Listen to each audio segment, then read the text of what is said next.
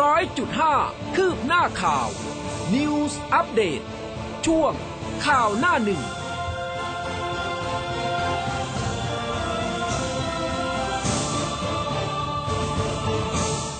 อรุณสวัสดิ์คุณผู้ฟังค่ะ ต้อนรับเข้าสู่ข่าวหน้าหนึ่งทางคลื่นข่าว m c o t News FM 100.5นะคะ เช้าวันนี้ค่ะ เช้าวันอาทิตย์3ตุลาคม2564คุณผู้ฟังอยู่กับอุ้มกัสมาค่ะ ครับ และผมภูเบศสุนีนะครับอรุณสวัสดิ์คุณผู้ฟังทุกๆทท่านเลยนะครับ ค่ะ ก็เอาจริง ๆ วันนี้นี่มาพร้อมกับความชุ่มฉ่ำเล็ก ๆ นะอ่าสำหรับผมเนี่ยไม่เล็กเลยเออเอาตอนนี้เช้หนักมากเหรอคะคือฝนไม่ได้ตกหนักแต่ว่าทางมาเนี่ยอ๋อน้ำยังท่วมอยู่เลยถนนรามคำแหงอ๋อ เยอะมากไหมคะอ่าช่วงถนนรามคำแหงเนี่ยซอยผมนะซอยมหาดไทค่ะยอ่าในช่วงต้นซอยเนี่ย ก็ครึ่งประล้อมาไหมณครึ่งล้อไหมน่าจะปริมปริมๆอะโอ้ปริมปริมรถเยอะนะจริงเออ แล้วก็ตลอดเส้นเส้นหน้ารามเนี่ยอืมคือมันมีก่อสร้างทางรถไฟอยู่ใช่ไหมอ่าก็แล้วส่งผลด้วยคือแหละปกติเนี่ยมันจะไม่ไม่ได้ระบายช้าขนาดนี้ อันนี้แสดงว่าน้ำในคลองแสนแสบเนี่ยน่าจะเยอะอืมเพราะฉะนั้นแล้วทางทางด้านตลอดเส้นหน้าหน้ารามเนี่ย ช่วงหน้ามหาวิทยาลัยรามคำแหงครับ ตรงเนี้ยโอ้โหน้ำแบบ เจิงนองยังปริมปริมทันไอยริมฟุตบาทอยู่เลยนะครับยัแต่งว่าระบายไม่ทันอะเนาะใช่ยังระบายไม่ทันแต่ว่ามันท่วมแค่แบบครึ่งครึ่งเส้นทางก็คือยังสามารถไปมาได้ค่ะครับ คุณผู้ฟังเป็นอย่างไรบ้างบอกเล่ากันมาได้นะคะ ก็เดี๋ยวฝนฟ้าเนี่ยเราจะมาดูในช่วงท้ายของรายการกับสายฟ้าพยากรณ์ค่ะ แต่ว่าอตอนนี้เนี่ยมีไลฟ์ผ่านทาง Facebook ของเรานะคะ เช้าวันอาทิตย์แบบนี้ฝากกดไลค์กดแชร์กดหัวใจกันเยอะ ๆ เลยนะคะ รวมถึงมีไลฟ์ผ่านทางหน้าเว็บไซต์ของเราเหมือนเดิม news 1 0 0 5 m c o t net ค่ะ ครับผม มาเริ่มต้นกันที่หน้าหนึ่งจากหนังสือพิมพ์ไทยรัฐกันนะครับ บอกว่า อ่างทองน้ำลอดคันกั้น หลายจังหวัดล้นตลิ่งท่วมบ้าน ระดมกระสอบทรายป้องท้ายเขื่อนป่าสักจนอ่วม โคราชขอนแก่นวิกฤตครับ น้ำท่วมก็แผ่ขยายวงกว้าง ขอนแก่นจมเพิ่มอีก 2 อำเภอ ถนนมิตรภาพท่วมยาว 5 กิโลเมตร รถติดวินาศ สุขโขทัยระทมซ้ำ น้ำไหลแรงซัดบ้านพังทั้งหลัง สระบุรีอ่วมหนัก แนวกั้นน้ำแตกจมบาดาลสามอำเภอ พื้นที่ท้ายเขื่อนป่าสักยังวิกฤต ระดับน้ำก็สูงขึ้นต่อเนื่อง เขื่อนเจ้าพระยา ลดการระบายน้ำครับ ค่ะจากแนวหน้านะคะ อุตุเตือนฝนกระหน่ำภาคกลางนนท์ปทุมระทึก ระดับน้ำเจ้าพระยาขึ้นต่อเนื่อง ชาวบ้านผวากั้นกระสอบทรายชัยนาทลบบุรีสำลักทั่วเมือง ถนนมิตรภาพยังไม่พ้นภัย นายกติดตามสถานการณ์ใกล้ชิดค่ะครับมีภาพนะครับสภาพน้ำท่วม วัดชัยวัฒนารามโบราณสถานสำคัญของจังหวัดพระนครศรีอยุธยา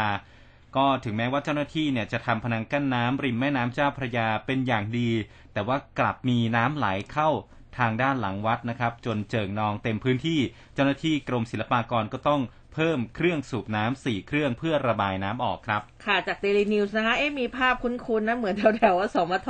ครับฝนตกหนักติดต่อกันหลายชั่วโมงค่ะ น้ำท่วมขังรอระบายหลายจุดในกทมนะคะ โดยเฉพาะซอยพระรามเก้าซอยเจ็ดหมู่บ้านทวีมิตรอสมทของเรานี่เองนะคะมอเตอร์ไซค์นี่เกือบมิดคันแน่นะคะเจ้าหน้าที่ก็เร่งสูบน้ำออกจากพื้นที่กันโอลหมาน มีพาดหัวอยู่ข้างๆบอกว่าศพจมน้ำอยุธยาโผล่กรุงกรมชนยานเหตุไหลแรง ลุ้นสามจังหวัด กรุงเทพเสี่ยงภัยสูงค่ะ ครับผมก็ที่ไทยรัฐเนี่ยมีภาพนะครับชาวบ้านพายเรือสัญจรในหมู่บ้านที่ถูกน้ำท่วมสูง จนเกือบมิดหลังคาชั้นล่างของบ้านนะครับ หมู่ที่หนึ่งตำบลเสาให้อำเภอเสาให้จังหวัดสระบุรี อันนี้เป็นผลมาจากเขื่อนป่าสักชลสิทธิ์เร่งระบายน้ำลงสู่แม่น้ำป่าสัก เฉพาะพื้นที่อำเภอเสาไห้จมน้ำแล้ว 11ตำบลครับค่ะอ่า มาดูเรื่องของโควิดบ้างนะคะ 29 จังหวัดสีแดงเข้มดีเดย์พรุ่งนี้ค่ะ 4 ตุลาคม ฉีดวัคซีนเด็กเยาวชน องค์การเภสัชโรงพยาบาลเอกชน จี้ส่งโมเดอร์นาตามกำหนด ไทยติดโควิดอีก 11,375 ดับอีก 87 ค่ะ ครับผม ส่วนทางด้านของไทยรัฐเนี่ยบอกว่า 4 ตุลาคม ไฟเซอร์นักเรียน นายกร่วม kick off ประสงค์ฉีด 3.3 3.61 ล้าน ตายโควิด ต่ำกว่าร้อย ประเดิมผ่อนคลายมาตรการ ให้ประชาชนทำกิจกรรมเพิ่มได้ 2 วัน ยอดคนตายจากโรคโควิด -19 ลดต่ำร้อยเป็นครั้งแรกครับ ค่ะ ยะลาติดอันดับ 2 นะคะ โควิดพุ่งวันเดียว 738 ตายอีก 3 เมืองคอนนารายยังน่าห่วง ปากน้ำป่วย 646 ชนบุรี 638 กระบี่เตียงไม่พอรับคนไข้ค่ะ ปัดดึงสุภชัยป้อมไม่ปรับคอรมอครับครับอ่าดับคุมเศรษฐกิจนิพนธ์ชูจุรินทร์แคนดิเดตนายก บิ๊กป้อม ดับกระแสดึงดอกเตอร์ซุป เสียงรองนายกคุมเศรษฐกิจ ยันไม่มีปรับคอรมอชัยวุฒิลั่นเป็นไปไม่ได้ เขี่ยสุพัฒนพงษ์ครับค่ะ จากเดลินิวส์นะคะ นิพนธ์อวยจุรินทร์ ผลงานดีเด่น นั่งนายกสมัยหน้า บิ๊กป้อมยันชัดยังไม่มีปรับคอรมอปปชไต่สวนป๊อกหนึ่งปี เอื้อสร้างโรงงานค่ะ มการรับซ้อมขืนใจหมอนวดไทยตำรวจ รวบคากรุงครับอนาจาร13 ด้วย ลากขอได้แล้วฝรั่งทมินซ้อมโหด ขืนใจหมอนวดไทยตำรวจขอนแก่นก็ร่วมกับตำรวจตอมอแล้วก็ตำรวจในท้องที่นะครับ จับชายชาวสหรัฐนะครับที่ขืนใจหญิงไทยครับ ค่ะภูเก็ตแซนด์บ็อกซ์นะคะ เข้าเป้าค่ะ โกยเงินตอนนี้ไปแล้วกว่า 2,300 ล้านนะคะอ๋อสองสองพันสามแสน ล้านแล้วแหละ ประมาณ2,000กว่าล้านนั่นแหละมีตัวเลขมันเยอะเนี่ยดิฉันก็อาจจะงงๆกันบ้างนะขออภัยนะคุณผู้ฟัง ครับไปเริ่มต้นกันที่รายละเอียดของข่าวกันเลยนะใช่ค่ะ มีเรื่องของโพนะคะ มาฝากคุณผู้ฟังกันเป็นเรื่องแรกเลยนะ เกี่ยวกับน้ำท่วมนะคะ กรุงเทพโพค่ะเผยผลสำรวจเรื่องครบ 10 ปี มหาอุทกภัยคนไทยหวาดหวั่นหรือไม่ อันนี้ก็พบว่าประชาชนส่วนใหญ่ร้อยละ 57.5 กังวลค่อนข้างน้อยถึงไม่กังวลเลยว่าจะเกิดเหตุการณ์น้ำท่วม ซ้ำรอยปี 54 ค่ะ ขณะที่ร้อยละ 42.5 กังวลค่อนข้างมากถึงมากที่สุดนะคะ โดยส่วนใหญ่ร้อยละ70.4 บอกว่ามีความเชื่อมั่นน้อยถึงน้อยที่สุด ว่ารัฐบาลจะสามารถบริหารจัดการน้ำได้อย่างมีประสิทธิภาพ และสามารถป้องกันไม่ให้เกิดน้ำท่วมเหมือนปี 54 แล้วก็ร้อยละ29.6 บอกว่ามีความเชื่อมั่นมากถึงมากที่สุด แล้วก็นอกจากนี้ค่ะ ประชาชนให้ความให้คะแนนความพอใจต่อการเตรียมการรับมือสถานการณ์น้ำท่วม เฉลี่ย 3.02 จากคะแนนเต็ม 5 โดยด้านที่ได้คะแนนมากที่สุดก็คือ การนำเสนอข่าวของสื่อนะคะ เพื่อกระตุ้นให้ประชาชนเฝ้าระวังแล้วก็เตรียมรับมือ สำหรับเรื่องที่ประชาชนกังวลมากที่สุดจากสถานการณ์น้ำท่วมในขณะนี้ คือส่วนใหญ่เนี่ยร้อยละ 67.5 ก็บอกว่ากังวลเรื่องการรับมือกับโรคระบาดที่มากับน้ำพร้อมกับการรับมือเชื้อโควิด -19 ที่กำลังแพร่ระบาดด้วยนะคะ ช่วงนี้อย่างที่บอกไปเราก็จะเน้นนะในเรื่องของอุทกภัยกันเยอะนิดนึงนะคะครับผมไปที่สถานการณ์น้ำท่วมขอไปเริ่มต้นกันที่ภาคอีสานก่อนนะครับ คุณผู้ฟังสถานการณ์น้ำท่วมในหลายพื้นที่เนี่ยยังน่าเป็นห่วง อ่างเก็บน้ำลำเชียงไกลตอนล่างนะครับอำเภอโนนไทย จังหวัดนครราชสีมา ลดลงเหลือแค่ 6.3 ล้านลูกบาทเมตรนะครับ หรือว่าคิดเป็น 22%ของความจุอ่าง27.7 ล้านลูกบาทเมตร จากที่เคยสูงเมื่อวันที่ 27 กันยายนเนี่ย มีปริมาณน้ำอยู่ที่ 45.4 ล้านลูกบาทเมตร หรือว่าคิดเป็น 164%ของความจุอ่าง เจ้าหน้าที่ชลประทานนะครับก็นำ เครื่องจักรเร่งซ่อมคันดินที่ชำรุดบริเวณที่ก่อสร้างประตูระบายน้ำหลักให้แล้วเสร็จภายในวันที่ 5 ตุลาคม เพื่อกักเก็บน้ำไว้ใช้ในฤดูแล้งในปีหน้า ส่วนมวลน้ำที่ไหลทะลักจากอ่างเก็บน้ำลำเชียงไกรตอนล่างนะครับ ตอนนี้ก็ขยายวงกว้างไปถึงอำเภอพิมาย นายเศรษฐี แพรกนันทีนะครับปลัดอาวุโสแล้วก็รักษาราชการแทนในอำเภอนะครับพี่มายก็บอกว่ามีการตั้งศูนย์ช่วยเหลือผู้ประสบภัย ที่หอประชุมที่ว่าการอำเภอพิมาย มีหน่วยงานเอกชนนะครับโรงงานน้ำตาลพิมายจัดทำข้าวกล่องมามอบให้ทุกวันจนกว่าจะเข้าสู่ภาวะปกติ ขณะที่มวลน้ำไหลบ่าเข้าท่วมถนนมิตรภาพ ทั้งฝั่งขาขึ้นและขาล่อง ในพื้นที่อำเภอคง ตั้งแต่บริเวณแยกบ้านตาชูตำบลตาจันไปจนถึงแยกบ้านวัดนะครับตำบลเทพาลัย ระยะทาง 5 กิโลเมตร ระดับน้ำสูง 40-50 เซนติเมตร รถยนต์ขนาดเล็ก วิ่งผ่านไปมาไม่ได้นะครับ ส่งผลให้การจราจรติดขัดยาวเหยียดเลยตำรวจทางหลวงก็แจ้งผู้ขับขี่จากกรุงเทพนะครับ ที่จะไปขอนแก่น ให้เลี่ยงไปใช้เส้นทางผ่านอำเภอพิมายอำเภอโนนแดงอำเภอปะทาย และก็เลี้ยวเข้าถนนมิตรภาพบริเวณแยกสีดาอำเภอสีดาคาดว่า 2-3 วันนะครับ น้ำจะลดลงสู่ภาวะปกติ จังหวัดนครราชสีมารายงานพื้นที่ประสบภัยน้ำท่วมมีทั้งหมด 19อำเภอ นะครับและก็ประชาชนเดือดร้อน 11,164 ครัวเรือนพื้นที่การเกษตรก็กว่า 3 0 0แสนไร่ครับ ที่เสียหายจมน้ำไปครับ อืมนะคะ ทีนี้เนี่ยมาดูผู้สื่อข่าวเขามีการจากเหตุการณ์ระทึกเนี่ยที่เรือรับจ้างที่เรือลากจูงเรือเหล็กล่มกลางแม่น้ำบริเวณสามแยกแม่น้ำวัดพนัญเชิงพระนครศรีอยุธยาเนี่ยเป็นเหตุให้นายสมชายทันกูลอายุ 64 ปี คนขับเรือแล้วก็นางนรุมนซึ่งเป็นภรรยานะคะ ซึ่งทำหน้าที่เป็นนายท้ายเรือเนี่ยสูญหายแล้วก็ทำให้นักประดาน้ำจากหน่วยปฏิบัติการพิเศษใต้น้ำกองทัพเรือแล้วก็นักประดาน้ำสมาคมอยุธยารวมใจต้องใช้ความพยายามอย่างมาก ในการค้นหาแล้วก็กู้เรือนะเนื่องจากว่ากระแสน้ำบริเวณดังกล่าวเนี่ยเชี่ยวกรากมากนะคะ ซึ่งเหตุเนี่ยก็คือเกิดตั้งแต่ 29 กันยาใช่ไหมคะจนกระทั่ง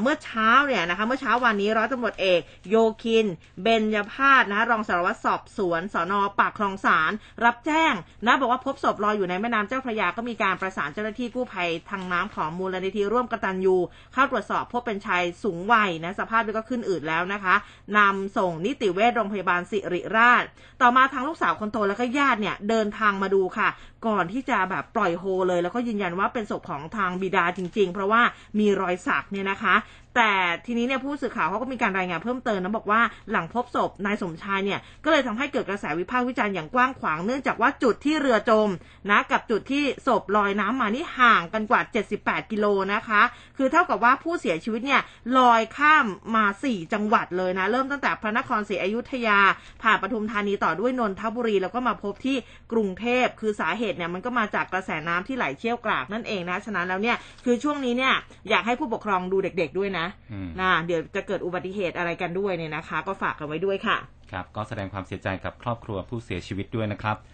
ไปต่อกันที่ทางภาคอีสานนะครับ ขอนแก่น นายสมศักดิ์จังตระกูล ผู้ว่าราชการขอนแก่นนำคณะไปตรวจเยี่ยมชาวบ้านที่ประสบภัยที่บ้านโนนกะยอม ตำบลโพชัยอำเภอโคกโพชัย มวลน้ำจากแม่น้ำชีครับ ตรงนี้ไหลมาจากชัยภูมิ บ้านเรือน แล้วก็พื้นที่การเกษตร 4 ตำบลรวม 40 หมู่บ้าน เดือดร้อนหนักนายสมศักดิ์ก็บอกว่าสิ่งที่ต้องเฝ้าระวังอย่างต่อเนื่องก็คือช่วงคืนที่ผ่านมา มีน้ำบ่าไหลเข้าท่วมในพื้นที่ 2อำเภอเพิ่มเติมนะครับ ก็คืออำเภอบ้านแฮดและอำเภอบ้านไผ่ส่วนพื้นที่อำเภอชุมแพและก็อำเภอหนองเรือ ระดับน้ำเริ่มลดลงแล้ว ด้านเขื่อนอุบลรัฐก็มีน้ำไหลเข้าประมาณ 100 ล้านลูกบาศก์เมตร ต้องเฝ้าติดตามเป็นพิเศษนะครับสำหรับสถานการณ์น้ำภาพรวมตอนนี้ก็หนักตรงลำน้ำชีที่รับน้ำมาจากชัยภูมิ ทางด้านทิศตะวันตกเฉียงใต้ ไหลบ่าเข้าทางทิศตะวันออกเฉียงใต้ของจังหวัดขอนแก่น และจะไหลเข้าสู่มหาสารคามร้อยเอ็ดอันนี้ต้องใช้เวลาพอสมควร เนื่องจากว่าช่วงท้ายน้ำเนี่ยมีปริมาณน้ำเพิ่มสูงขึ้น ส่วนที่กาลสินครับ นายทรงพลใจกริ่ม ผู้ว่าราชการจังหวัดกาลสินนะครับ ก็ทำพิธีกดปุ่มเดินเครื่องสูบน้ำของสถานีสูบน้ำด้วยไฟฟ้ากดขี้นาคนะครับตำบลลำชีอำเภอคล้องชัย หลังจากมีน้ำท่วมในพื้นที่นาข้าวระดับสูง ก็ต้องเร่งระบายน้ำลงสู่แม่น้ำชี จากนั้นก็ไปจุดก่อสร้างสถานีสูบน้ำและก็พนังกั้นน้ำห้วยกุดแคนตำบลเจ้าท่าอำเภอกำมะลาไสและก็ลงพื้นที่ไปสำรวจความเสียหาย น้ำท่วมนาข้าวนะครับ หมู่ 4 หมู่ 5 หมู่ 6 หมู่ 9 แล้วก็หมู่ 10ตำบลเหล่าอ้อยอำเภอร่องคำพื้นที่ที่ได้รับความเสียหายเนี่ยกว่า 800 ไร่นะครับ อันนี้คาดว่านะฮะใน ช่วงในพื้นที่นี้นะครับก็จะได้รับผลกระทบอีกนะครับ แล้วก็กำชับหน่วยงานที่เกี่ยวข้องแจ้งเตือนประชาชน ที่อยู่ริมฝั่งแม่น้ำชีครับ คุณผู้ฟังเตรียมรับมือกับมวลน้ำมหาศาลที่จะมาจากขอนแก่นในช่วงถึง2-3 วันข้างหน้า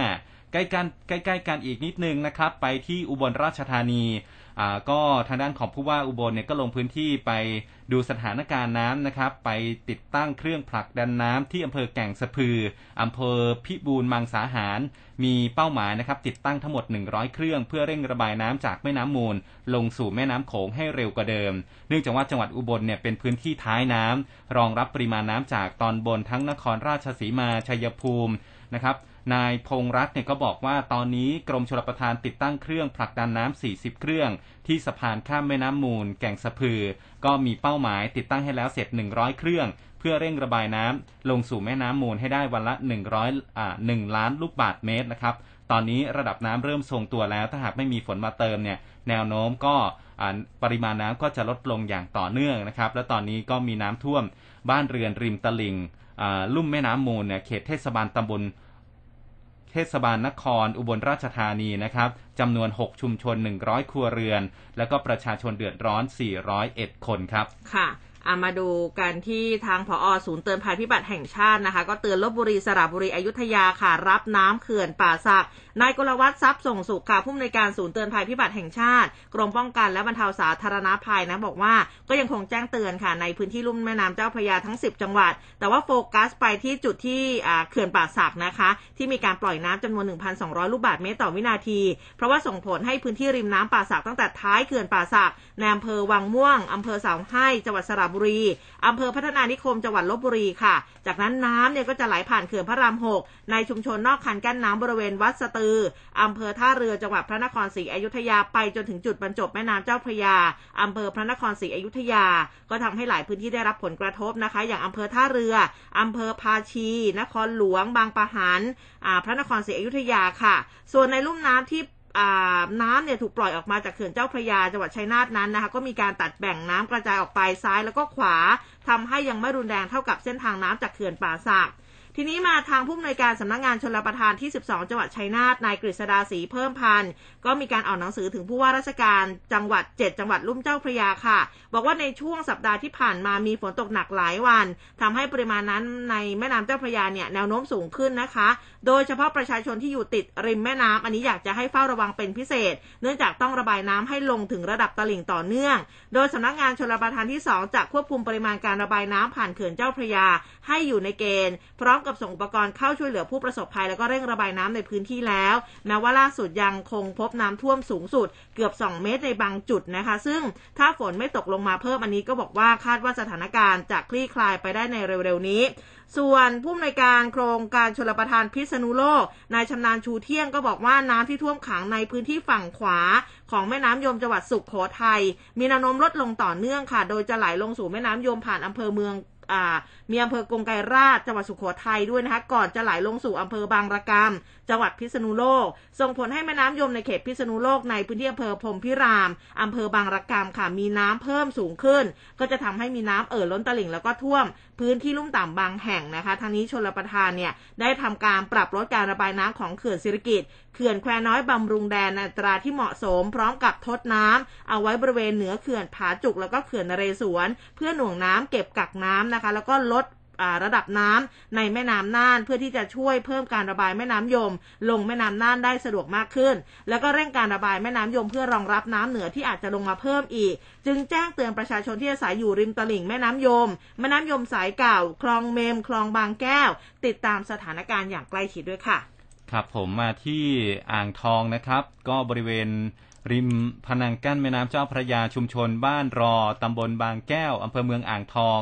สามล้อดินแดงนะครับ รับจ้างกว่าร้อยคันเนี่ยวิ่งขนกระสอบทรายไปวางเสริมป้องกันริมเขื่อน เป็นระยะทางยาวกว่า 1 กิโลเมตรนะครับ หลังจากน้ำในเจ้าพระยาเพิ่มสูงขึ้น เกือบถึงสันเขื่อนนะครับ เหลือไม่ถึง 10 เซนติเมตร จะเอ่อล้นเข้าท่วมย่านเศรษฐกิจและก็ศูนย์ราชการ ขณะที่มีฝนตกลงมาอย่างหนักร่วมหนึ่งชั่วโมง ส่งผลให้เกิดน้ำท่วมขังในพื้นที่เมืองอ่างทอง บริเวณสี่แยกไฟแดงแล้วก็ตลาดสดเทศบาลสองตรงนี้เป็นพื้นที่แอ่งกระทะ สถานการณ์น้ำในแม่น้ำเจ้าพระยาที่ไหลผ่านด้านหน้าศาลากลางจังหวัด เพิ่มขึ้น 2 เซนติเมตรอยู่ที่ระดับ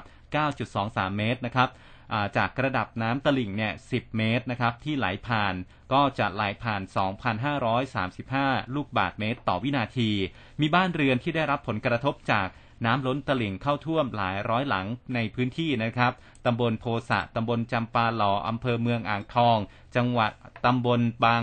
ปรากฏนะครับ แล้วก็อำตำบลโผงเพงอำเภอป่าโมก ตำบลเทวราช ตำบลเกตชัยโย อำเภอชัยโยนะครับ แล้วก็หมู่เก้าตำบลบางจักอำเภอวิเศษชัยชาญนะครับ ส่วนขยับมาอีกนิดนึงนะครับ ก็เกิดเหตุน้ำมุดดินทะลักใต้แนวเขื่อนริมเจ้าพระยา เกิดเหตุที่บ้านเลขที่ 67 หมู่ที่ 3 ตำบลเกตชัยโย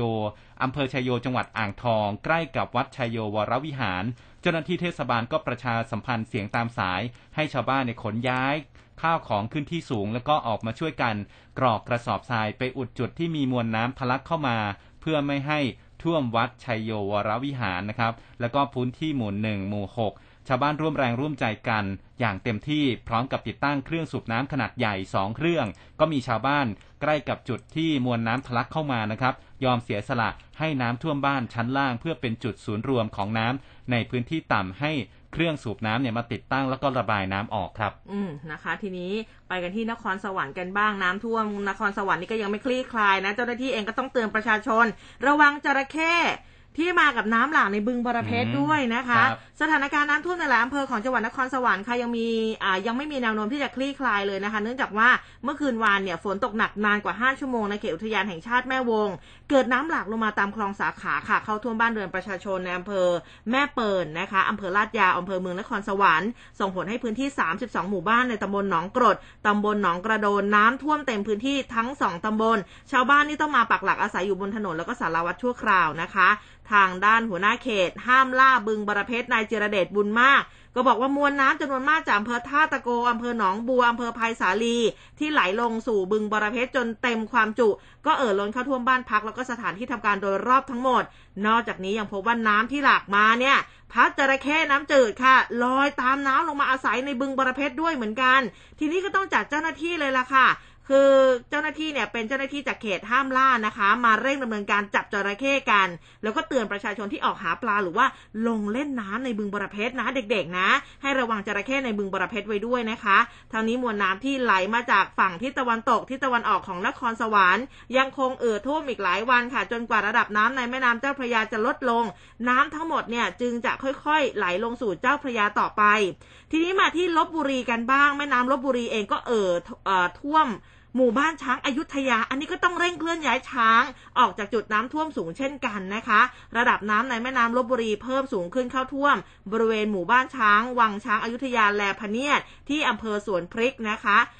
ตั้งแต่กลางดึกที่ผ่านมาค่ะเขาบอกว่านายลายทองเหรียญมีพานผู้อำนวยการวังช้างอายุทยาแหลพเนียดเร่งให้ควานช้างแล้วก็คนงานขนย้ายช้างออกจากจุดที่น้ำท่วมสูง โดยเฉพาะโรงช้างมีแม่ลูกจำนวน 7 คู่นะคะ น้ำทะลักแนวกระสอบทราย ที่ก่อไว้เข้าไปท่วมภายในทำให้ลูกช้างแล้วก็แม่ช้างนี่แตกตื่นเลย ควานช้างต้องช่วยกันดูแล แล้วก็รีบย้ายช้างออกค่ะ เบื้องต้นอยุธยาอาขออภัย อุทยานประวัติศาสตร์พระนครศรีอยุธยา อนุญาตให้นำช้างเข้าไปอยู่ในพระเนตรคลองช้างเป็นการชั่วคราว หากระดับน้ำสูงขึ้นจนอยู่ไม่ได้ก็อาจจะต้องย้ายช้างทั้งหมด 85 เชือกด้วยกันนะคะ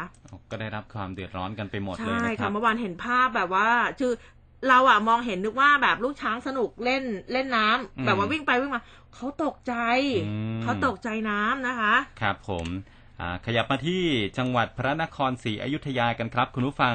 เมืองกรุงเก่าพระนครศรีอยุธยาว่าที่ร้อยตรีสมทรงสัพพโกศลกุล นายกเทศมนตรีเทศบาลนครพระนครศรีอยุธยา ก็ระดมเจ้าหน้าที่เทศบาลนะครับบรรจุกระสอบทรายนำไปปิดกั้นตามท่อระบายน้ำต่างๆ พร้อมทั้งทำสะพานคนเดินในเขตชุมชนเมือง นอกจากนี้ก็ใช้รถ 10 ล้อ 20 คันนะครับบรรทุกดินมาทำคันกั้นบริเวณถนนอู่ทองรอบเกาะเมืองระยะทาง 10 กิโลเมตร ตั้งแต่หน้าเจดีพระศรีสุริโยไทย หน้ากรมทหารซ่อมยานนะครับ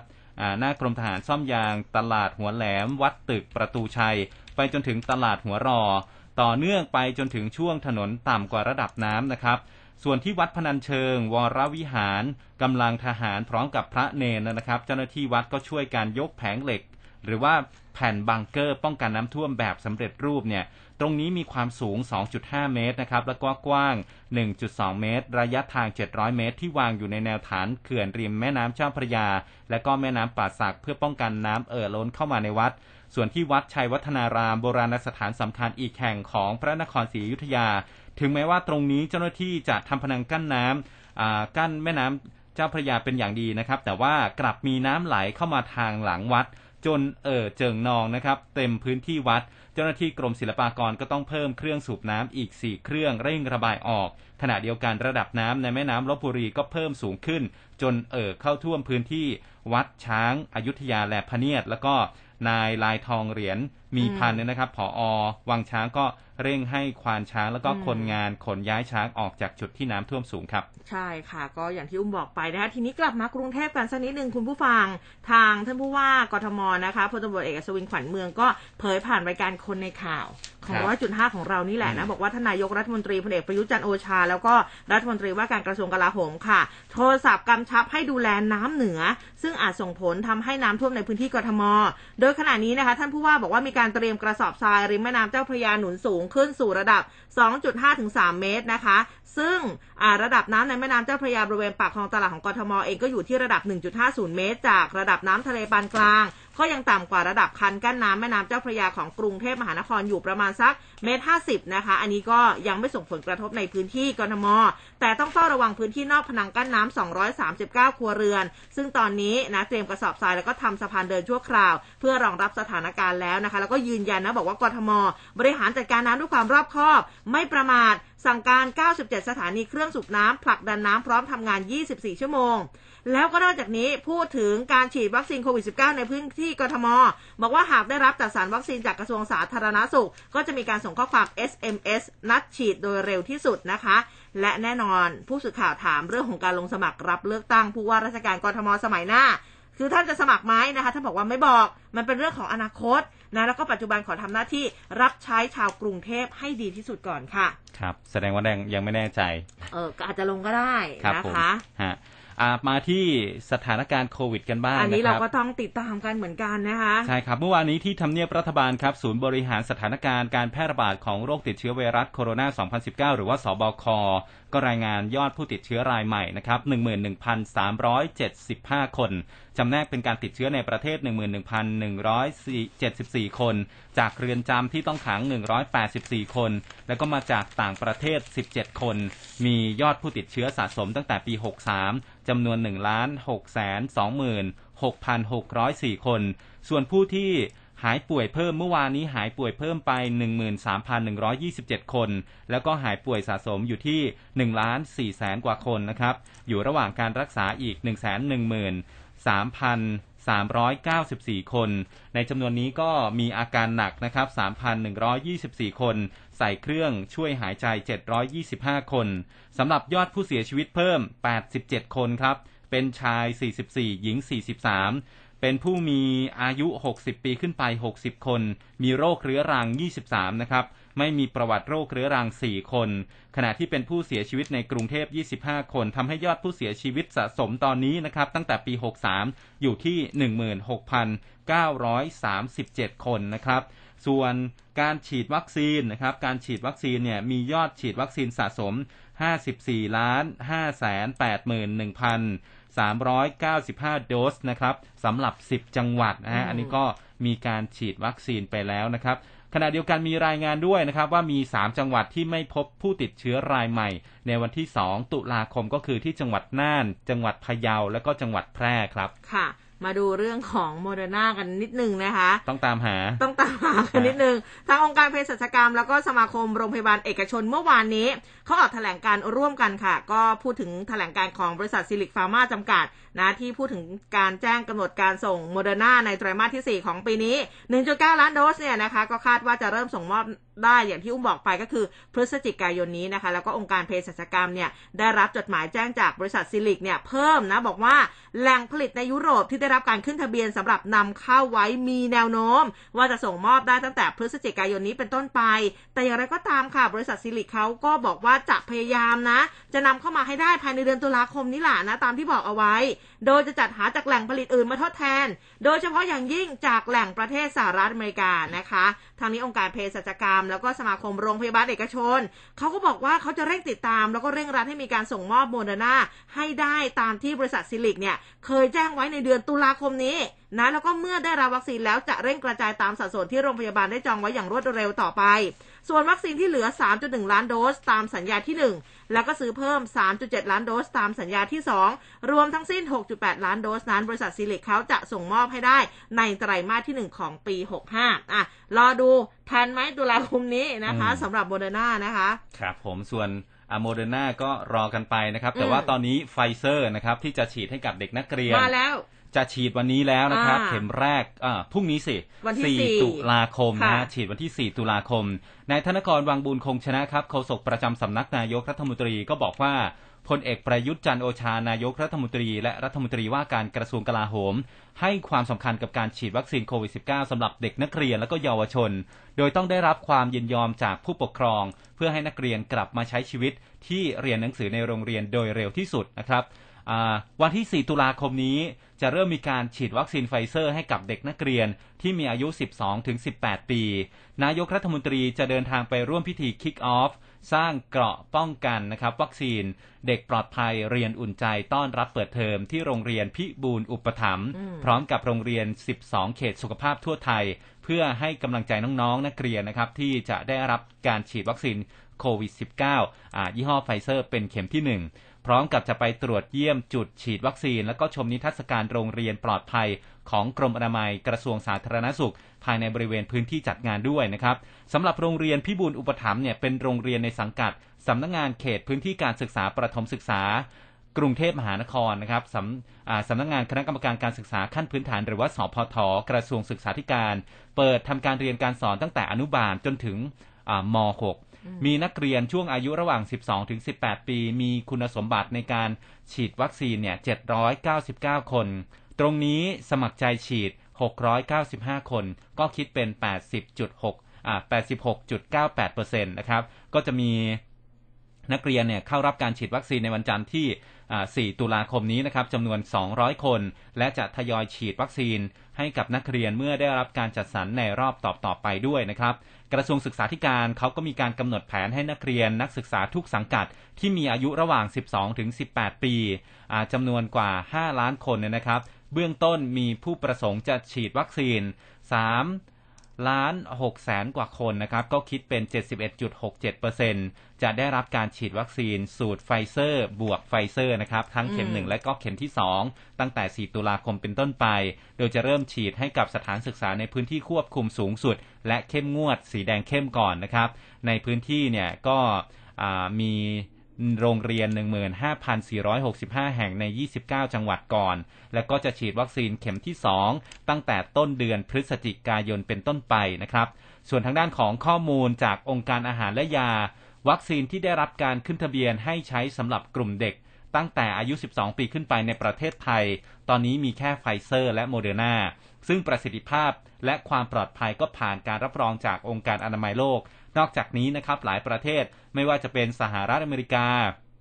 ญี่ปุ่น สิงคโปร์ แคนาดา อินโดนีเซีย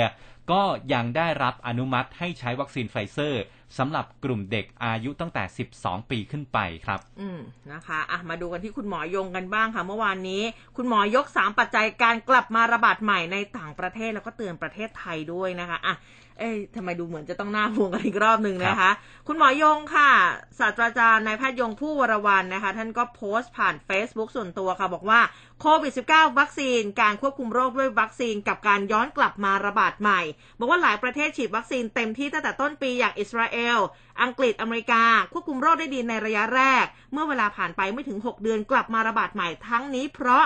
การลดมาตรการป้องกัน ไม่ใส่หน้ากากอนามัย การรวมตัวกิจกรรมคนหมู่มากรวมทั้งการเปิดโรงเรียน แล้วก็เรื่องของภูมิต้านทานวัคซีนลดลงในช่วง 6 เดือนทำให้ประสิทธิภาพลดลง เรื่องของสายพันธุ์ไวรัสกลายพันธุ์ทำให้ติดต่อง่ายขึ้น โดยเฉพาะสายพันธุ์เดลต้า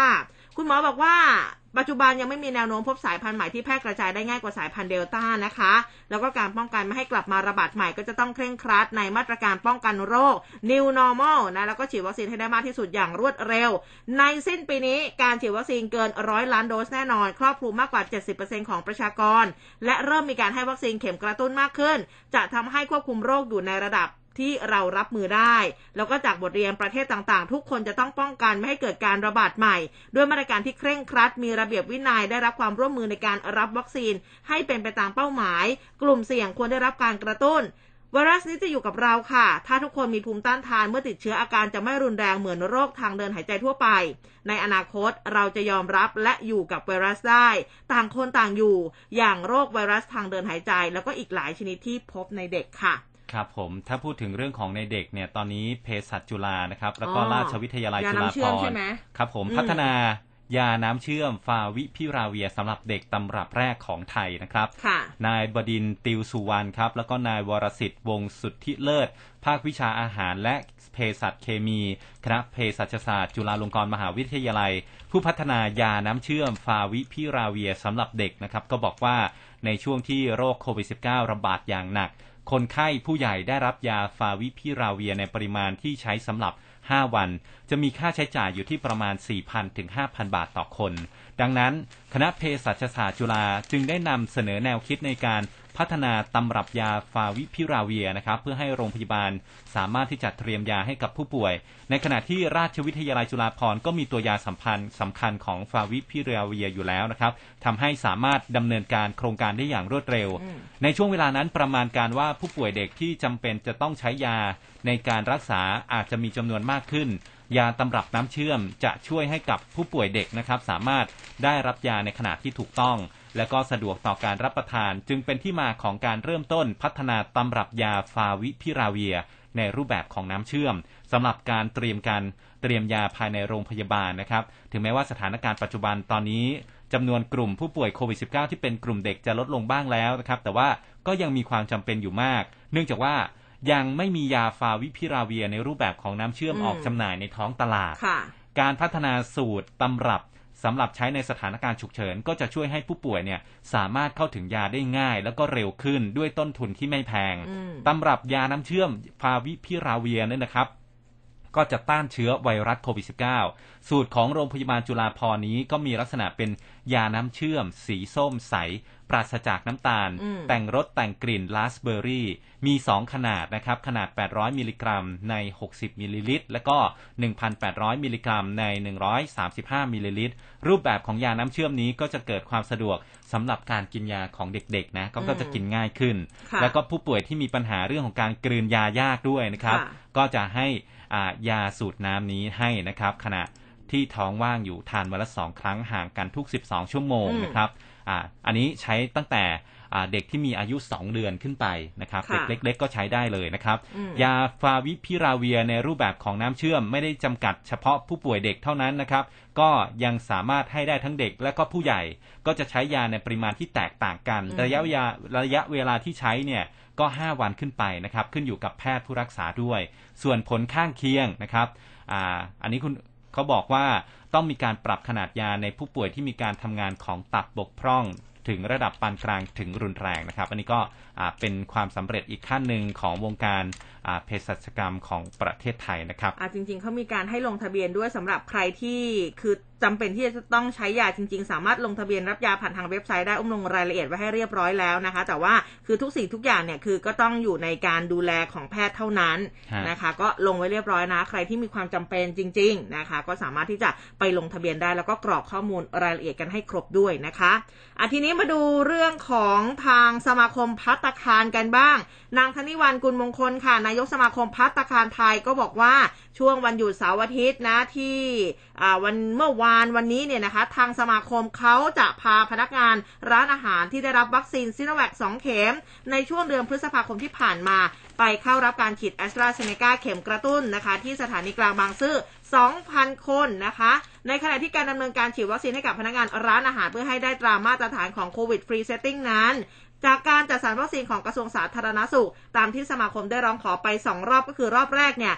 37,000 คน แล้วก็รอบที่ 2 63,000 คน ซึ่งจำนวน 63,000 คนในรอบที่ 2 นี้อยู่ระหว่างเร่งฉีดตามเวลานะคะ เข็ม 2 เนี่ยนะก็คาดว่าจะแล้วเสร็จประมาณตุลาคมนี้ค่ะ ก็เรียกได้ว่าเป็นคือร้านอาหารตอนนี้เนี่ยก็เปิด แล้วก็คนก็เยอะมากนะคะ แล้วก็พนักงานเนี่ยเขาก็ค่อนข้างที่จะเคร่งครัด บางร้านนี่คือขอให้โชว์เลยนะ ใครที่ฉีดวัคซีนมาครับตอนนี้ต้องโชว์หลักฐานก่อนที่จะเข้าไปกินด้วยนะคะ แล้วก็พนักงานส่วนใหญ่ก็จะมี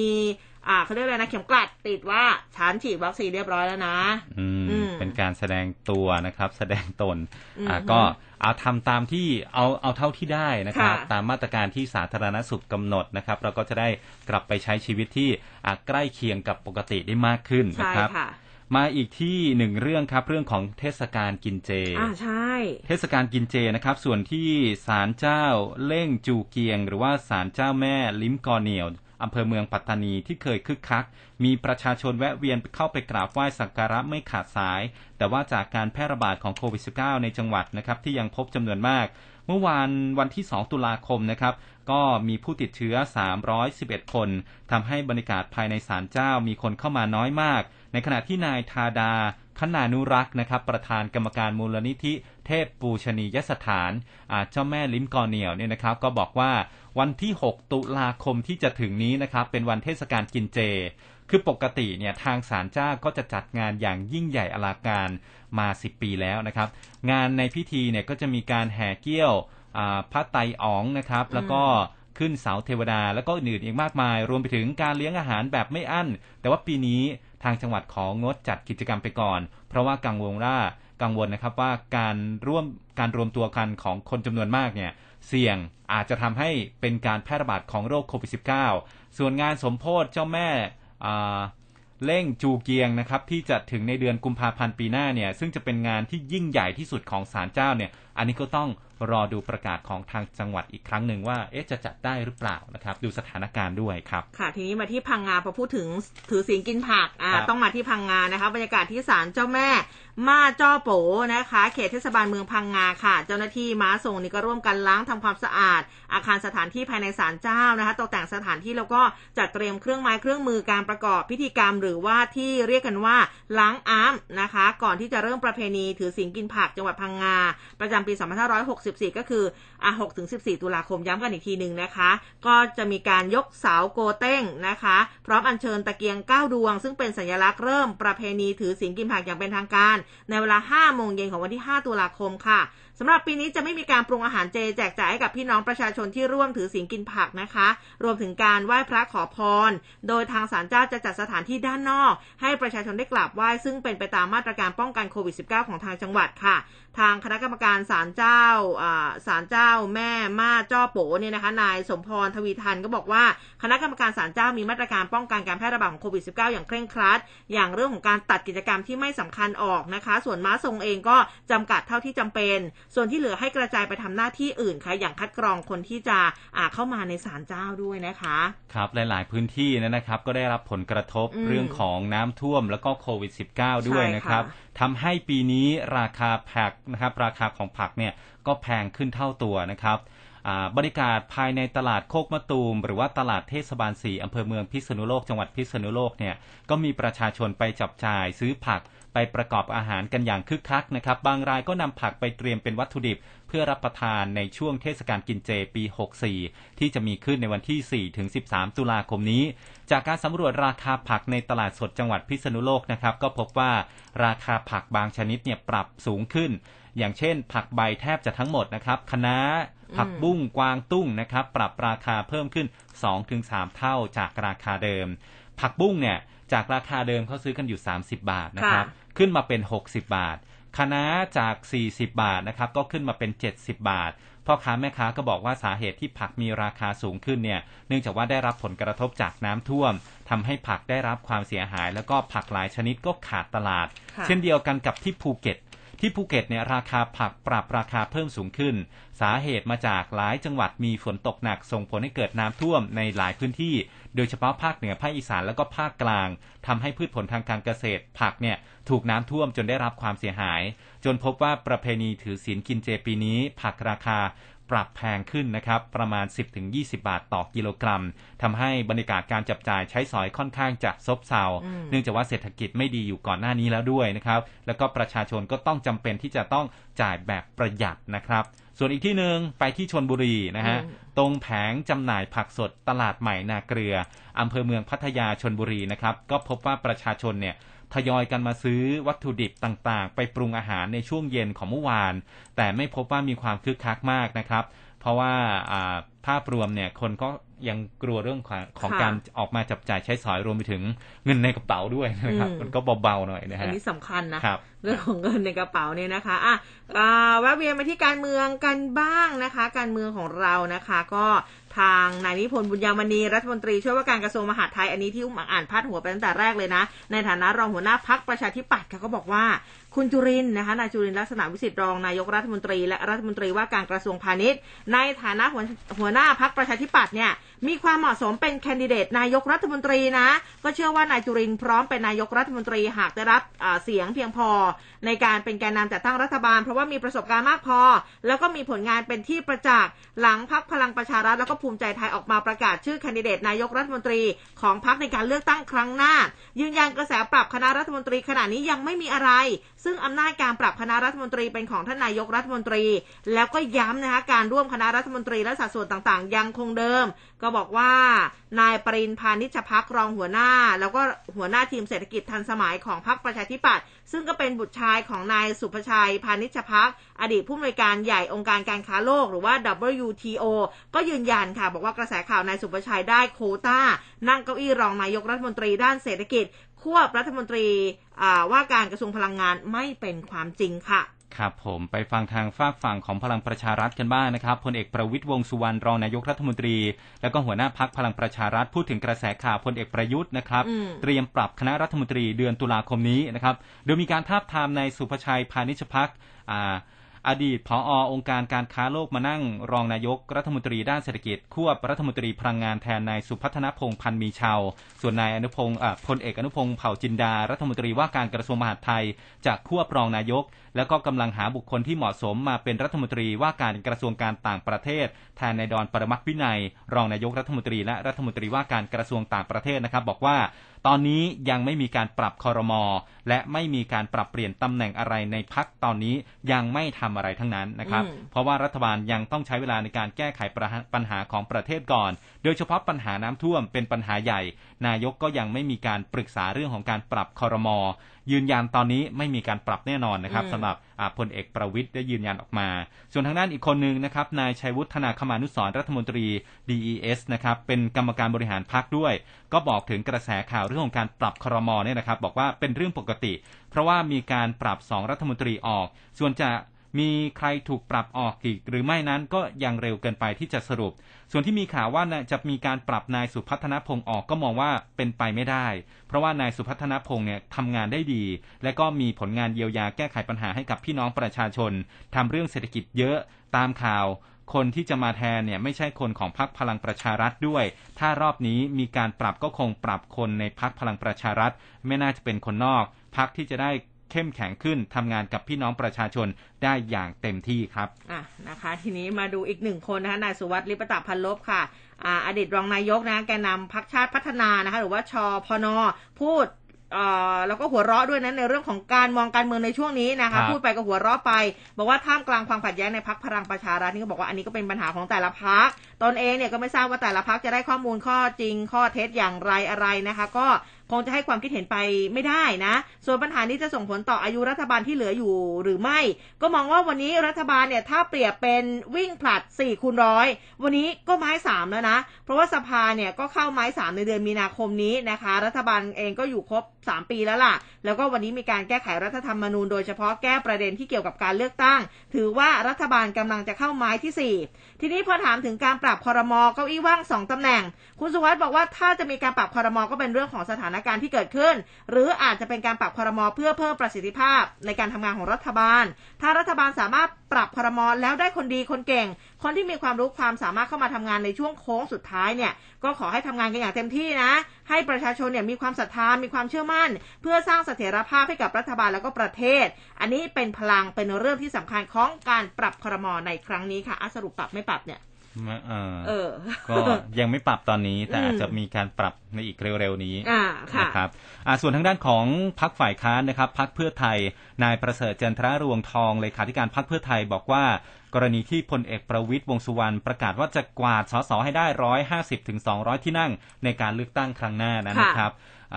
ทางพรรคเพื่อไทยก็บอกว่าทุกพรรคก็หวังจะได้สสมากขึ้นกันทั้งนั้นพรรคเพื่อไทยก็มั่นใจว่าเราจะได้สสมากขึ้นกว่าเดิมเช่นเดียวกัน จากการที่ให้สสลงพื้นที่ช่วงปิดสมัยประชุมก็เห็นได้ชัดว่าประชาชนเนี่ยอยากจะเปลี่ยนแปลง อยากจะให้พรรคเพื่อไทยกลับมาบริหารประเทศ ฟื้นฟูเศรษฐกิจนำความเชื่อมั่นกลับมา เหมือนที่เคยประสบความสำเร็จในอดีตนายประเสริฐก็บอกว่าไม่ขอพูดถึงพักอื่นนะครับ ส่วนการที่รัฐบาลเร่งลงพื้นที่ต่อเนื่อง จะเป็นสัญญาณว่าเป็นการเลือกตั้งจะเกิดขึ้นเร็วๆนี้หรือไม่นั้นนะครับ สถานการณ์ปัจจุบันการเลือกตั้งใหญ่เกิดขึ้นได้ตลอดเวลาพักเพื่อไทยก็เตรียมพร้อมไว้อยู่แล้วว่าอย่างนั้นนะครับ ส่วนอีกเรื่องหนึ่งนะครับนายแพทย์ชลนานสีแก้ว รองหัวหน้าพักเพื่อไทยพูดถึงการยื่นทุนกล้าวถวายร่างแก้ไขเพิ่มเติม รัฐธรรมนูญมาตรา 83 และ 91 ที่อยู่ในมือของนายกมาตั้งแต่ 27 กันยายนแล้วนะครับ ก็บอกว่า นายกเนี่ยต้องนำขึ้นทุนกล้าวทุนกระหม่อมถวายภายใน 20 วัน นับจากวันที่ 27 กันยายนตามรัฐธรรมนูญนะครับ คือโดยสรุปแล้วเนี่ยนายกต้องดำเนินการให้แล้วเสร็จภายใน 20 วัน พอถามว่าระหว่างนายกถือร่างแก้ไขรัฐธรรมนูญ เอาไว้เนี่ยสามารถทำอะไรได้บ้างนายแพทย์ชนน่านก็ตอบนะครับ บอกว่าไม่สามารถทำอะไรได้แล้ว ต้องนำขึ้นทุนเกล้าอย่างเดียว เพราะว่ารัฐธรรมนูญมาตรา 259 วงเล็บ 9กำหนดให้การตรวจสอบความชอบของรัฐธรรมนูญเป็นหน้าที่ของสสสว หรือว่าสมาชิกรัฐสภา ร่วมกันเข้าชื่อเสนอผ่าน ประธานรัฐสภา หรือว่าประธานสภาของตนเอง ไม่มีบทบัญญัติใดให้อำนาจของนายกรัฐมนตรียื่นตีความครับ ค่ะ เอาละค่ะ เดี๋ยวเราไปพักกันสักครู่นะคะ ช่วงหน้า มาดูกันสักหน่อยนะคะ สภาพดินฟ้าากาศนี้วันนี้กรุงเทพมีเห็นบอกว่าตั้งหกสิบเปอร์เซ็นต์นะนะคะ เดี๋ยวรอเมื่อวานหรือเปล่านะครับเออนะคะ เดี๋ยวรอลุ้นกันนะคะ ตอนนี้ไปพักกันสักครู่ค่ะ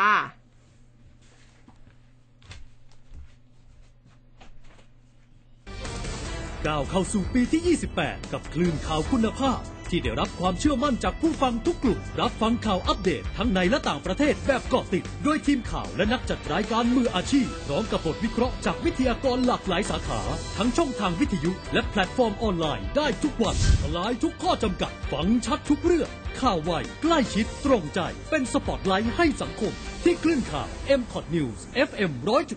100.5คลื่นข่าว m c o t News FM 100.5ทลายทุกข้อจำกัด ฟังชัดทุกเรื่อง เป้งจิรายุจับบางครับ รายการแชร์เล่าข่าวเด็ดนะครับ ก็เชิญชวนติดตามรายการด้วยนะครับ อยากฟังข่าวแบบสนุกฟังข่าวแบบภาษาบ้านๆเข้าใจง่าย มีแซวให้เฮฮาได้ในบางครั้งบางช่วงนะครับ ก็อย่าลืมรายการนี้ตอบโจทย์แน่นอนครับ ข่าวไวใกล้ชิด ตรงใจ เป็นสปอตไลท์ให้สังคม ร่วมคุยข่าวผ่านทาง 468 3999 และ Official Line at m c o t News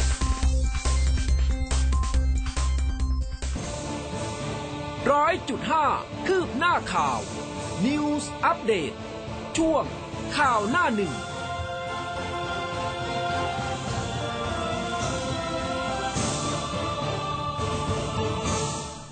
ละค่ะ ช่วงสุดท้ายของรายการนะคะไปพูดคุยกับคุณชัยชาญสิทธิวรานันท์ค่ะหัวหน้าเวรพยากรณ์อากาศกรมอุตุนิยมวิทยาในช่วง สายฟ้าพยากรณ์ค่ะ สายฟ้าพยากรณ์โดยกรมอุตุนิยมวิทยา สวัสดีค่ะ ครับผมสวัสดีครับ ค่ะ คุณชัยชาญคะแว่วๆว่าวันนี้ฝนเพิ่มขึ้นในทุกพื้นที่เลยเหรอคะอืมยังไม่ได้เพิ่มขึ้นขนาดนั้นนะฮะยังครับยังต้องประมาณทั้งวันที่ห้าได้ครับ ที่เห็นว่าฝนจะเพิ่มขึ้นนะครับผม ค่ะ แล้ววันนี้มีภาคไหนพื้นที่ไหนต้องระมัดระวังเกี่ยวกับเรื่องของฝนบ้างไหมคะ อืม จะบอกว่าระมัดระวังเรื่องของฝน มันจะเป็นภาคกลางภาคตอนออกมากกว่านะครับ ผมค่ะที่อาจจะมีฝนตกหนักเป็นบางพื้นที่ที่เกิดขึ้นบ้างนะครับ ผมนะฮะอืม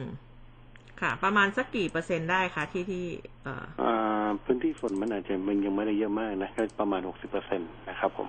ครับ และอย่างวันนี้นะครับ มีโอกาสที่ฝนจะตกหนักเหมือนเมื่อวานไหมครับ ในพื้นที่กรุงเทพมหานครแล้วก็ปริมณฑลครับ รวมถึงในในในต่างจังหวัดด้วยฮะอ่าถ้าในตัวกรุงเทพเองเนี่ยก็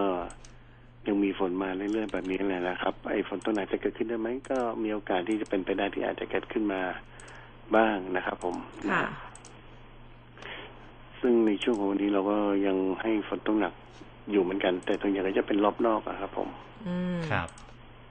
ค่ะ แต่ว่าคือช่วงช่วงนี้คือไม่มีพื้นที่ไหนน่าเป็นห่วง ยกเว้นช่วงเดี๋ยวของวันที่ห้าก็คืออีกสองวัน อันนี้คือหมายถึงว่าจะมีพายุเข้าไหมหรือว่าอะไรยังไงคะอ่าพายุไม่ได้เข้าเราคือว่าล่องฝนเขาเราก็จะเห็นได้ดีกว่าในช่วงนี้นะครับ ซึ่งในช่วงเนี้ยล่องมรสุมเนี่ย หรือว่าล่องฝนที่พูดถึงเนี่ยนะครับ คือเขาไม่ได้เห็นชัดเจน หลังจากที่ผ่านมาเนื่องจากอาทิตย์ที่แล้วเนี่ย ร่องฝนยังอยู่ แล้วก็มีหย่อมความกดต่ำเต้นหมูที่เข้าไปนะครับ ค่ะ แล้วก็อ่อนลงมาหมด และช่วงนี้ก็หายไปครับ ฝนก็เริ่มน้อยลงปาแต่ในช่วงห้าหกเจ็ดเนี่ยก็จะมีลักษณะของลมมรสุมให้เห็นอีกครั้งหนึ่งนะครับ ซึ่งเอาฝนร่องฝนก็จะอยู่แถบภาคกลางภาคตะวันออกภาคตะวันออกเฉียงเหนือนะครับ ซึ่งก็ทำให้ฝนนั้นเพิ่มขึ้นนะและมรสุมมีแนวโน้มว่าจะแรงขึ้นมาในช่วงนั้นด้วยนะครับก็ขึ้นลม ในทะเลมันและอ่าวไทยตอนบนเนี่ยก็น่าจะอยู่ประมาณหนึ่งสองเมตรในเบื้องต้นนะคครับผมอืมโอเคนะคะ แต่ว่าจริง ๆ แล้วก็ไม่ได้มีอะไรน่าห่วงครับนะคะโอเคค่ะ ขอบพระคุณมากค่ะค่ะสวัสดีครับค่ะ สวัสดีค่ะ ก็อ่าคือก็คือฝนตกปกติ ฝนตกเยอะปกติครับเออแต่ว่าก็ไม่ได้มีอะไรน่าน่าห่วงเยอะมากนะคะ มาดูข่าวในช่วงสุดท้ายกันบ้างคุณผู้ฟังนะคะ แวะเวียนไปต่างประเทศกันสักนิดหน่อย ฟิลิปปินส์อ่าเรื่องของวัคซีนไฟเซอร์นะเขาจะได้รับบริจาควัคซีนไฟเซอร์จากสหรัฐครับกว่า 5.5 ล้านโดสเลยนะคะ สหรัฐเองก็กำลังจะส่งวัคซีนป้องกันโควิด -19 ของไฟเซอร์ไบโอเอนเทคจำนวนมากกว่า 8 ล้านโดส ไปที่ฟิลิปปินส์แล้วก็บังกลาเทศนะคะผ่านโครงการโคแวกซ์ขององค์การอนามัยโลกค่ะ เพื่อสนับสนุนการควบคุมการระบาดของโควิด -19 โดยจะมีการจัดส่งวัคซีน 5 ล้าน 5 7 5 0 50 โดสนะให้กับฟิลิปปินส์ค่ะแล้วก็อีก2ล้าน5 8 4 8 0 โดส ให้แก่บังกลาเทศนะคะ ทางนี้ฟิลิปปินส์เองเนี่ยมีผู้ติดเชื้อยืนยันสะสมกว่า2ล้าน5แสนคน เสียชีวิตไปมากกว่า 38,000 คนค่ะ แล้วก็ประชากรผู้ใหญ่ในประมาณ 1 ใน 4 ของฟิลิปปินส์นั้นได้รับวัคซีนครบถ้วนเรียบร้อยแล้วค่ะ ของเรานี่ครบยังเนี่ยยังเนาะยังครับอะแต่ว่ามาดูในในประเทศของเราเนี่ยนะครับ มีผลวิจัยออกมานะครับเขาบอกว่า เด็กหลักแสนคนเลยขาดแคลนเครื่องมือในการเรียนนะครับ แล้วก็มีการเสนอให้เร่งคืนโรงเรียนให้กับเด็ก คือภารกิจแรกนะครับ การปรับการเรียนมาเป็นรูปแบบของการเรียนแบบระบบออนไลน์เนี่ยอันนี้ไม่เพียงจะส่งผลกระทบต่อตัวเด็กนักเรียนเท่านั้นนะครับ แต่ว่าได้รับผลกระทบเป็นวงกว้างแต่ต่อระบบการศึกษา ทั้งครูผู้สอนก็ประสบปัญหา ขาดอุปกรณ์เพื่อจัดการเรียนการสอน เนื่องจากว่า ไม่มีงบประมาณสนับสนุน ต้องเตรียมการสอนมากขึ้นโดยเฉพาะเรื่องของเทคโนโลยี และยังต้องค้นรูปแบบของการสอนหรือว่าเทคนิคที่จะจูงใจเด็กได้ด้วยตัวเองสำหรับผลกระทบต่อเด็กนักเรียนนะครับ ก็พบว่าส่วนใหญ่เกิดปัญหาสุขภาพ ทั้งด้านของกายภาพแล้วก็ด้านจิตใจ เด็กเกิดความกังวลกับการเรียนอืมรู้สึกเบื่อหน่ายเหนื่อยล้า จากการนั่งหน้าจอเป็นเวลานาน ไม่มีสมาธิจดจ่อกับบทเรียน และก็ยังต้องเผชิญกับภาวะความรู้ถดถอย รวมถึงความเครียดสะสม เมื่อไม่ได้ออกไปเจอเพื่อนและก็สังคมภายนอกนะครับ นอกจากนี้การเรียนออนไลน์ยังเพิ่มภาระในการดูแลบุตรหลานให้กับผู้ปกครองอีก เนื่องจากว่าจะต้องมีส่วนร่วมกับคุณครูในการช่วยสอน เพื่อช่วยให้เด็กนั้นตั้งใจแล้วก็จดจ่อกับบทเรียน หรือว่าต้องช่วยสอนการบ้านเมื่อบุตรหลานไม่เข้าใจ ซึ่งบางครอบครัวเนี่ยสามารถทำได้ด้วยข้อจำกัดต่างๆ แต่บางครอบครัว ไม่สามารถทำได้นะครับ พ่อแม่เกิดความเครียด เพราะว่าต้องทำงานหนักมากขึ้น แล้วก็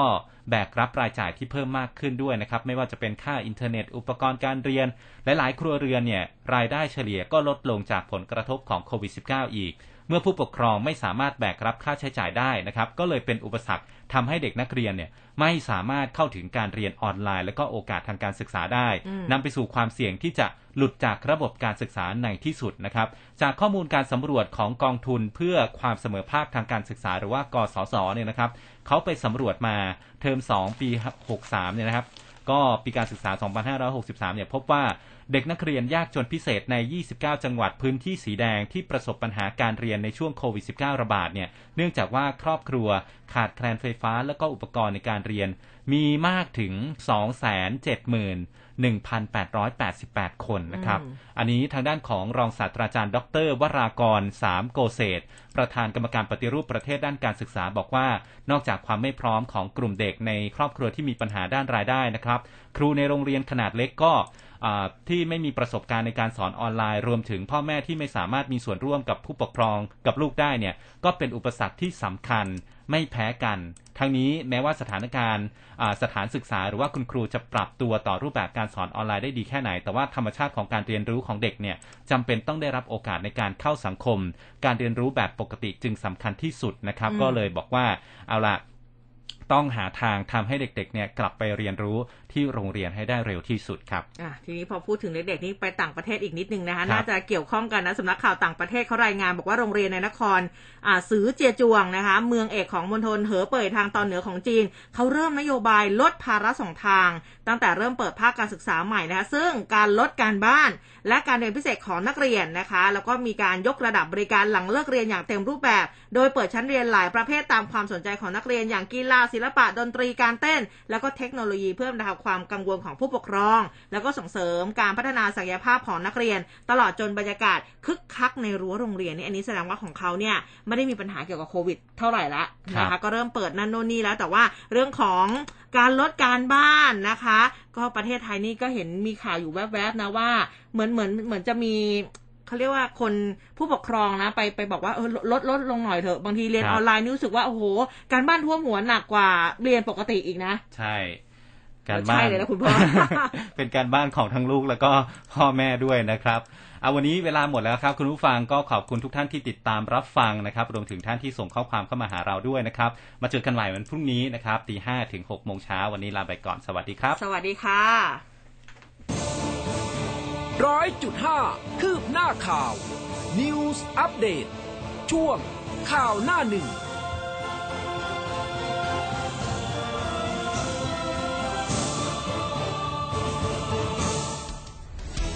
คลื่นข่าว m c o t News FM 100.5ทลายทุกข้อจำกัด ฟังชัดทุกเรื่อง ข่าวไว ใกล้ชิด ตรงใจ เป็นสปอตไลท์ให้สังคม ในช่วงเวลาที่เราทุกคนต่างต่อสู้